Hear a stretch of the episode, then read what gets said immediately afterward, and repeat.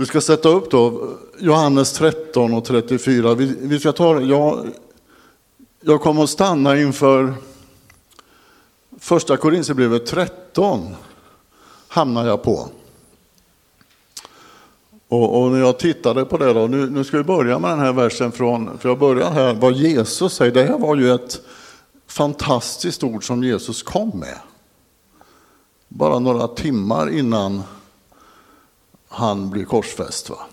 Eller han kommer in i Getsemane. Och så, då säger han sådär här att eh, ett nytt bud ger jag er. Att ni ska älska varandra. Så som jag har älskat er ska också ni älska varandra. Och så kommer fortsättningen sen. Om ni har kärlek till varandra ska alla förstå att ni är mina lärjungar. Och jag tror att det här ordet gäller idag. För oss i Kristi kropp. Och det här var ett så grundläggande ord när han kom in och kallade sina lärjungar för vänner. Och det här följdes upp då när, när, när alltså Paulus så småningom, då kom, Paulus kommer år, omkring år 56 så skriver han det här till första Korintierbrevet 13. Och det handlar om kärlekens väg. Så hoppar vi över till det. Va? Men kärleken har alltid funnits med i hela församlingens tid. Men det här är alltså 23-24 år efter att Jesus har sagt det här. Och varför kommer Paulus in och skriver om detta? Jo, för han skriver det för att milt uttryckt så var församlingen i Korint, det var en förfärlig församling. De hade sådana problem. Och de, han undervisar här om gåvor, han undervisar här om kroppen, han undervisar så småningom om gudstjänstordningen. Han vill få ordning på det hela. Men mitt i allt det här så lyfter han fram kärlekens väg. För det var, det var, det var hemskt alltså. När de skulle fira nattvard och kärleksmåltid, då var de fulla. Då var det några där som Message, Bibeln, beskriver dem som grisar. Det är ingen bibelöversättning, men de, Paulus talar ju om dem att när ni kommer hit så roffar ni åt er och ni dricker upp allt vin och så är ni fulla och de som inget har, de får ingenting. Så går han till rätta med det. Och i andra Korintierbrevet så, så var det problem på den sexuella fronten. Och ändå så finns de här kapitel 14 12 och 14 om andens gåvor där. Va? Men Paulus kommer in och sätter in kärlekens väg.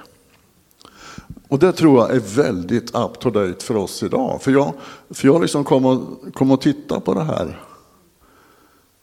Hurdan är jag? Jag sätter in jag i det här i, i första Korinthierbrevet 13 och du kan ta upp det igen där. Så, från vers 4 till 8. Vi ser här, kärleken är tålig och mild. Är jag det? Har jag en förmåga att kontrollera mina impulser? Är jag återhållsam i mitt sätt att vara? Mild betyder ju också att det kommer från andens frukt också. Det är egenskaper som finns hos Gud.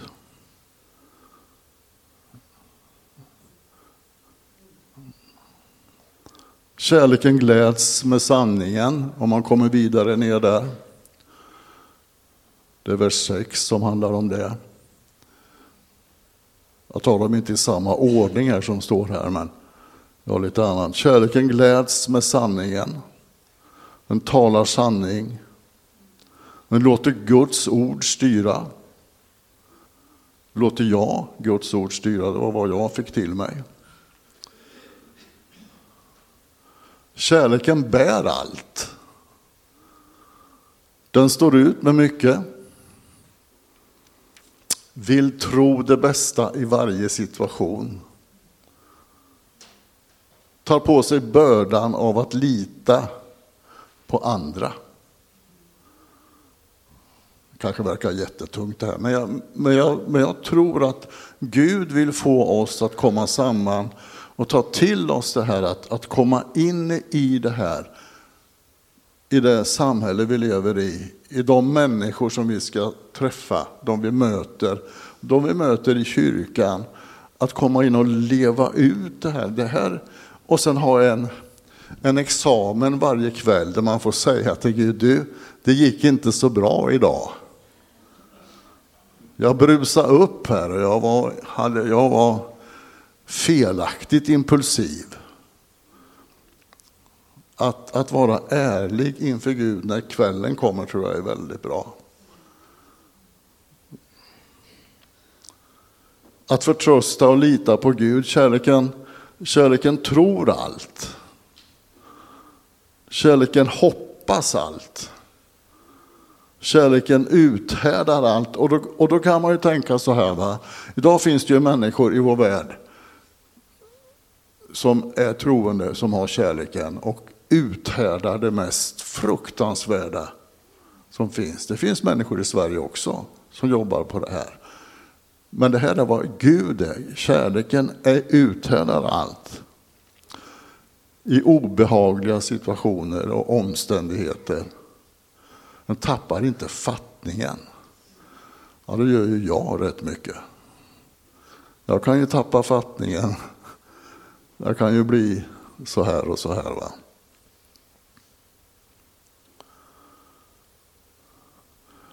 Men kärleken upphör aldrig. Det kan ju vara som en sammanfattning.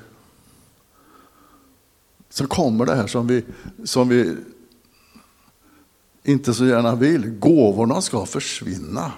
Paulus går ju lite grann till rätta eh, här i början, talar om för församlingen att tungotalet ska försvinna, profetiska ordet ska försvinna.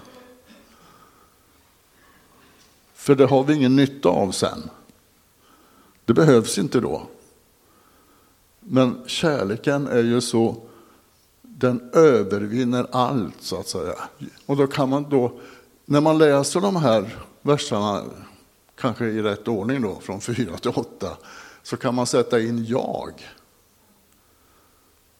Och det här är ju väldigt bra att ha som en bönemall, eller en andaktsman, mall. Det går ju att, för, för, jag, för jag, tror, jag vill gärna tro att, att det ska komma in en kärlekens armé över det här landet. Som inte bygger på känslor och underhållning. Det är helt okej okay för mig att man har stora samlingar med Hillsong och allt möjligt. Det är jättebra, det är jättehärligt. Det är fantastiskt. Men kärleken, att jag lär mig att Gud vill undervisa mig om vem han är och hur jag ska bete mig i olika generationer. Det är så viktigt idag. Och jag är med där och du är med där. Så jag bara komma in på lite sidospår här att vi behöver ju gåvorna också. Manifestationerna ifrån kapitel 12. Paulus hade ju inga kapitel när han skrev det här. Men vi som är här idag, Gud vill använda varenda en av oss. Men det är kärleken som är, är alltså, det är det viktigaste. För att sen kommer Gud vill använda andliga manifestationer. Vi befinner oss i vardagsliv, på arbetsplatser, var vi än är. Jag kanske inte tänker på att jag får ett kunskapens ord. Jag kanske inte nämner det som det. Jag kanske får reda på någonting i en situation. Eller och så vidare. Va? Det där är viktigt. Och sen profetians gåva, vi måste ju nämna den.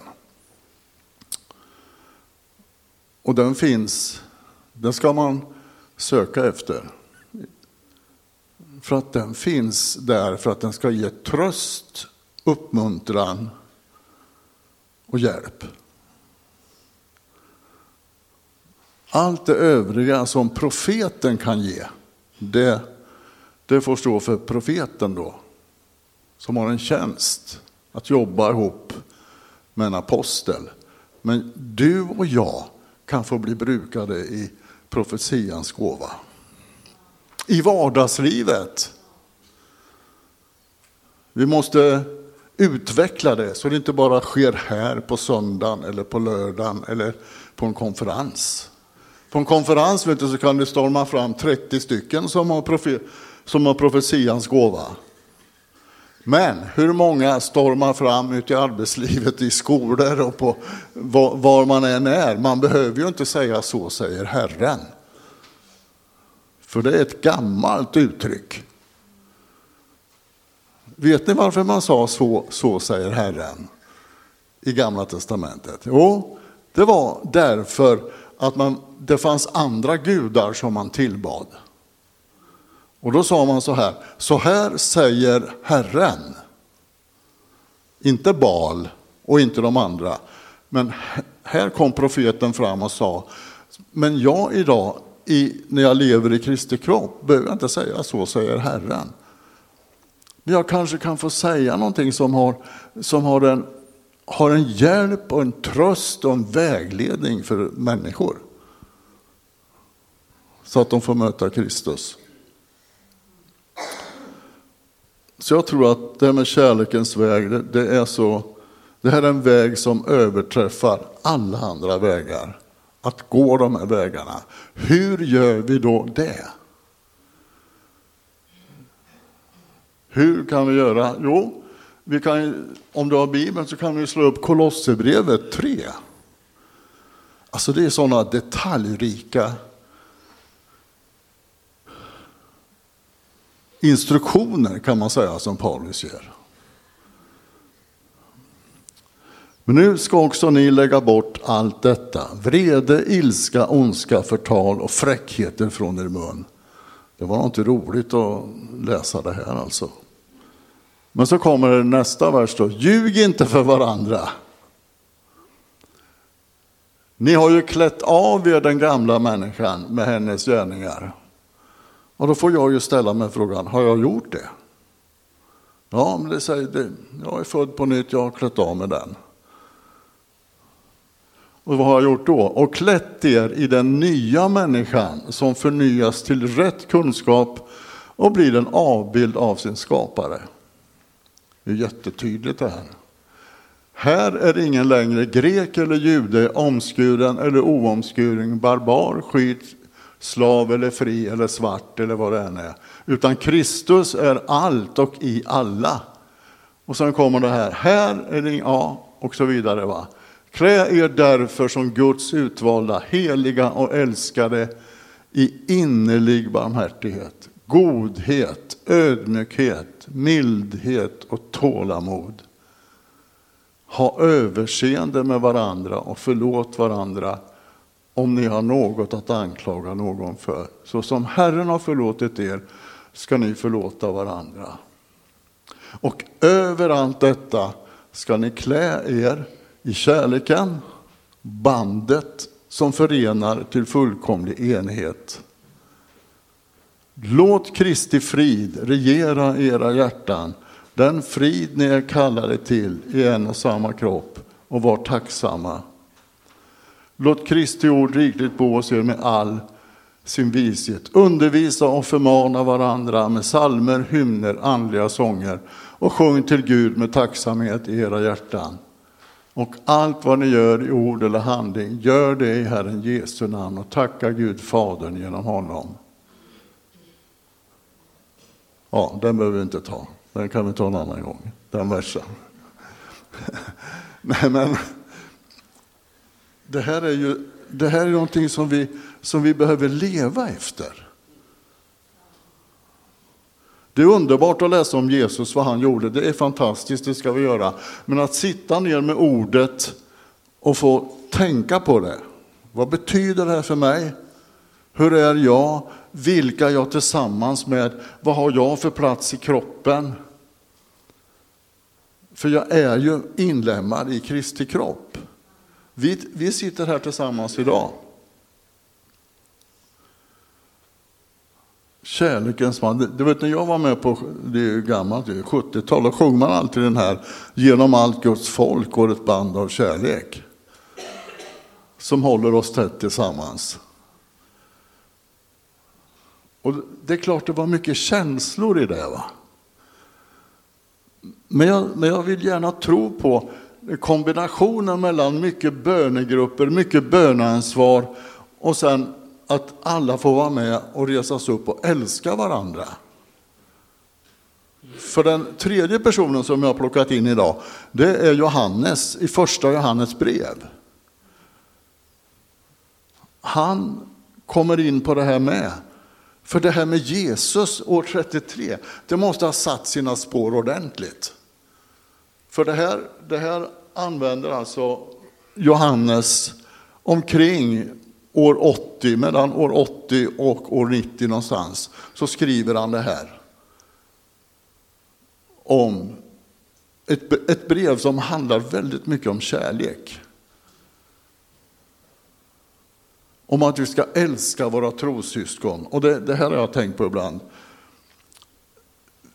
Vi behöver lära oss att älska alla trossyskon.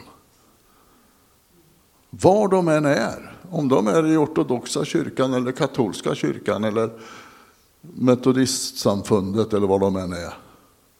Vi behöver lära oss att älska och visa kärlek. Idag kan man läsa väldigt mycket rör sig om problem i frikyrkan. Vi ska protestera, vi ska rösta, vi ska ha det här, det här eller det här. Men låt oss komma samman, låt folket komma samman och älska varandra, tycka om varandra, be för varandra. Och Johannes han skriver så här i första Johannes, det tredje kapitlet. För övrigt är första Johannes brev väldigt lärorikt att läsa och man får en utmaning i hela sitt liv när man läser det. Men han skriver så här. Nu läser jag direkt alla verserna här, Jan, så du hänger med där. Se vilken kärlek Fadern har skänkt oss, att vi får kallas Guds barn. Och det är vi också. Världen känner oss inte eftersom den inte har lärt känna honom. Det är ju en sanning att ta fram. Va? Världen känner oss inte alls. Mina älskade, nu är vi Guds barn och än är det inte uppenbart barat vad vi ska bli. Men vi vet att när han uppenbaras ska vi bli lika honom, för då får vi se honom sådan han är. Och var och en som har det hoppet till honom renar sig liksom han är ren. Det här är versar också som har talat till mig och det, det är Hur gör jag då? Ja, men då är det kärlekens väg som kommer in. Då är det första Korinthierbrevet 13, där jag får spegla mig i vad är det jag behöver hjälp med? Då är det examen på kvällen som gäller kanske. Gud, hjälp, tack för att du förlåter mig, att du renar mig. Det är inte så att jag behöver bli asket och hålla på med en piska på ryggen. Jag menar, ni vet, det finns ju såna, fanns ju sådana grupperingar. Man skulle tukta sig, man använde Paulus ord på fel sätt och så skulle man slå sig med en piska på ryggen och så skulle man plåga sig så mycket som möjligt. Men det är inte det det handlar om, det är att Jesu blod renar mig från all synd. Jag får gå in tillsammans med Herren, jag, jag får liksom vara ärlig mot mig själv. Och ärlig mot andra människor i min närhet. För vi sitter i samma båt allihop. Alla finns i kroppen. Och alla har möjlighet att leva på den här vägen. Det står, nu ska jag koppla in det är ett ord som kommer för mig här, Jesaja 35. Om den heliga vägen. Jesaja 35 och, och vad det är. Den heliga vägen är till för dem själva. Ingen oren kan gå den vägen. Bara Herrens förlossade. Och det betyder ju inte att jag inte öppnar upp så att fler ska börja vandra på den vägen. Det är det jag måste, jag måste, allt det här, gåvorna, kärleken, Kristi kropp måste ju bli att det är fler ska, som ska få komma in. Så att kroppen blir full, fulltalig och fullständig. Va? Vi har alla möjligheten att leva där. Och tala i tungor, ja det får jag göra hur mycket som helst. Men jag kan göra det hemma. Och du kan ju ställa det, det vet ju inte jag, det är ju ingenting hemligt. Men jag vill ändå ställa frågan. Tog du emot den helige ande när du kom till tro? Janne hade uppe det förra söndagen. Ni vet om man läser i Nya Testamentet, när de, la sina, när de la händerna på människor och bad, så tog de emot den helige ande och profeterade och, och gjorde så. Men även om du inte talar i tungor så är du inte en sämre kristen för det. Det är omöjligt. Jag vill ändå koppla in det där för att Paulus säger att gåvor är väldigt viktigt. Och tänk att få ha ett, jag gör bara lite reklam för det. Tänk att ha ett tungotal och få prata hemligheter med Gud. Som ingen annan förstår. Men han förstår det och han kan prata tillbaka till dig. På något sätt. Genom en broder eller syster. Men ditt sätt att vara, det, det här är, det är dyrbart egentligen. Och jag erkänner gärna, jag är rätt dålig på det här. Jag är inte som Paulus, han skryter ju istället. Det, det ska man inte göra på kärlekens väg. Men Paulus han säger, jag talar i tungor mer än ni alla andra. Så jag ger bara lite reklam för det här, om du talar i tungor. Om du inte gör det, så be Gud om att få göra det då. Och så kan du få en ny dimension på ditt liv, eller på mitt liv. Och jag behöver tala mer i tungor när jag är ensam. Jag behöver inte göra det ihop med 30 andra. Det är bra med Guds ord, så gå, gå hem nu och ta tag i Första Korinthierbrevet 13. Eller något annat ställe som Gud leder dig till. För jag tror att det jag sa om kärleken, alltså att en kärleksarmé. Vi har en bönarmé som ber. Det händer väldigt mycket i Sverige på det här området. Men det behövs en kärleksarmé.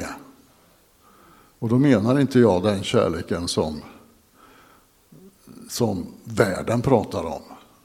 Utan jag menar Guds kärlek. Den rena kärleken. Att vi har gemenskap med varandra. Att vi tycker om varandra. Att vi ber varandra om förlåtelse när vi behöver göra det. Men annars finnas där. Så det var vad jag hade på mitt hjärta, Anders. Jag har ingen förbönssituation här för någon.